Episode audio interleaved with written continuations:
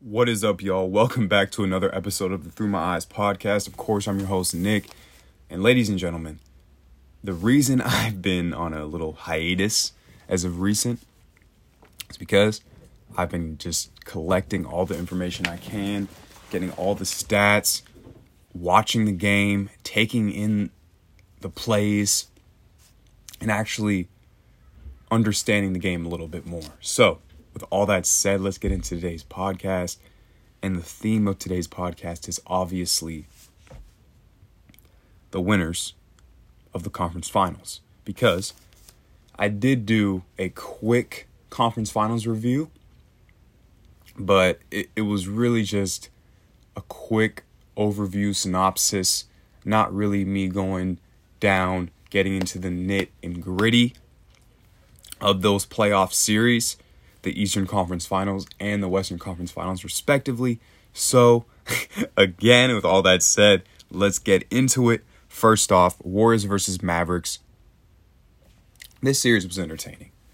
And I know the Warriors pretty much gentlemen swept the they not pretty much they did gentlemen sweep the Dallas Mavericks, but it was in an entertaining series nonetheless.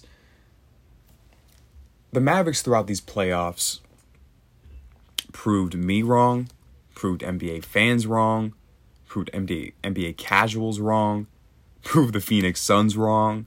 They proved a lot of people wrong, even throughout this whole season. Uh, Jason Kidd, I'm just so happy that he got another chance at being a head coach in this league because he really deserves it. He completely changed the culture over there in Dallas. They have the same team that they had last year, except they traded Porzingis for Dinwiddie. And when that trade happened, I was shook. Um, I know Porzingis is injury prone. He's been injured since he's been in the league, and that's about like what five years now. He's been in the league since 2017, I believe, or 2018. And yeah, he's been injured his his whole career. Um, so I understand the move made by the Mavs to get Spencer Dinwiddie another ball handler because as we all know, the Mavs really just run their offense through Luka Doncic. And having another ball handler that can take some of the pressure off Luka is always beneficial, but that wasn't really their game plan. In some of these games, it looked like Luka maybe just didn't follow the game plan and was just going solo out there. And that's not going to win against the Golden State Warriors. Andrew Wiggins played great defense on Luka Doncic. I know a lot of people are saying, "Oh, it's it's not because of that Andrew Wiggins didn't play." Yeah, he did. He played pretty solid defense, even though Luka Doncic dropped thirty points, uh, eight assists, shot a pretty good field goal percentage. He still played good defense, shutting him down.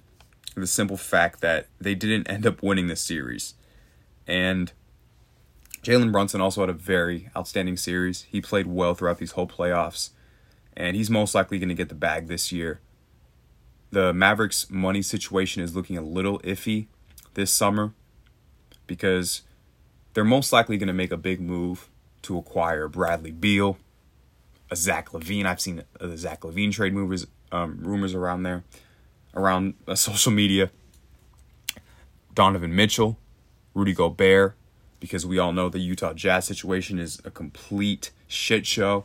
So Luka could get a lot of not a lot, but there's a lot of options out there for the Dallas Mavericks, but they're a little tight on money and they have not gone over the salary cap since I believe like 2013 or something like that, something crazy since they won the championship. So, we'll see if they end up doing that again.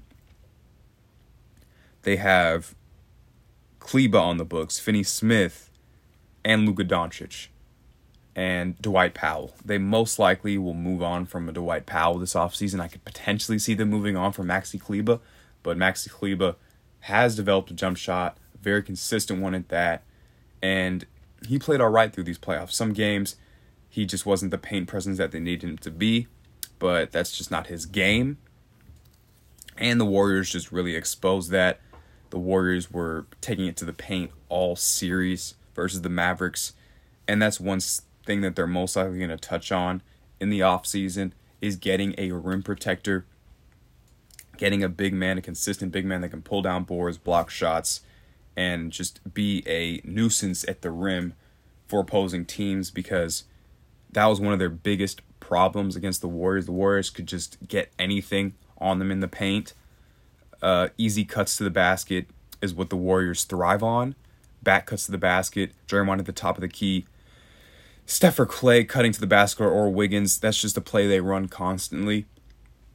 And it's foolproof against a Dallas Mavericks team that has no big man, no real paint presence. That's what they're doing to them all game, just abusing them on it. And yeah, there was just no shot for them to win the series.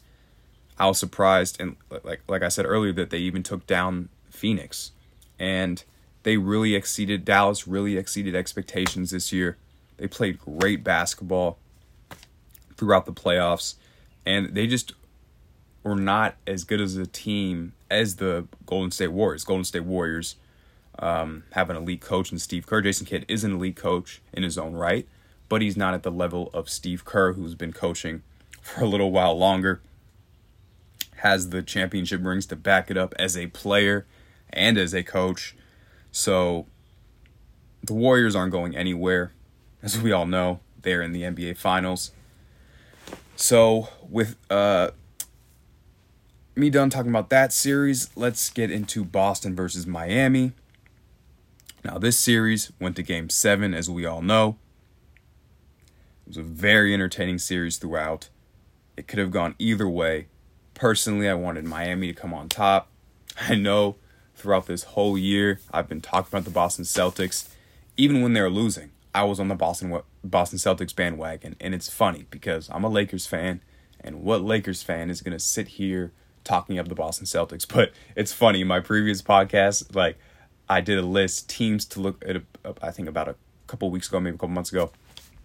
I put out a podcast teams to look out for, and the Clippers and Celtics were on the on that list. And that's funny because I'm a Lakers fan and I personally do not like those teams, but that just shows that if you're balling out, if you are playing at an elite level, running plays that transition on the offense and defensive floor, then what else can I say? I'm going to talk about you. I'm going to bring you up in a positive manner because that's what you deserve and that's that's Boston this year. Boston, obviously, they're in the NBA Finals um, because they took down Miami, and in this series, they were so dominant on the defensive end.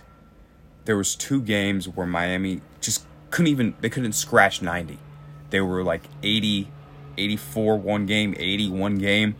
It was really sad. They just could not buy a bucket. And especially with Tyler Herro missing 3 games, and only playing seven minutes in game seven, the Miami Heat had a huge problem finding a primary score for them. Jimmy Buckets put on a show a couple of games. One game he dropped 47, another game he dropped 30 um in the closeout game where they lost, he dropped 35. He played a great series. But the Boston tells the Boston Tel- the Boston Celtics were just the better team. Throughout that series, they averaged 105 points, 22 assists, 44 team rebounds, 5.8 steals, 6.6 blocks. And just as a whole, um, as a collective unit, the way they move the ball, uh, the way their bench comes in and plays with the same further and energy as their starting lineup, sometimes even more. Payton Pritchard, Derrick White, uh, Grant Williams, all very solid pieces for them. This Celtics team is historically good at defense. They're one of the best defensive teams historically. And they're going to make serious noise in the NBA Finals. And guess what? They already have. I wasn't going to do this at first, but I might as well. The Boston Celtics beat the Warriors in game one of the NBA Finals. So the series is 1 0. Boston had an outstanding game on defense. The Warriors started off the game hot. Steph Curry had six threes in the first half.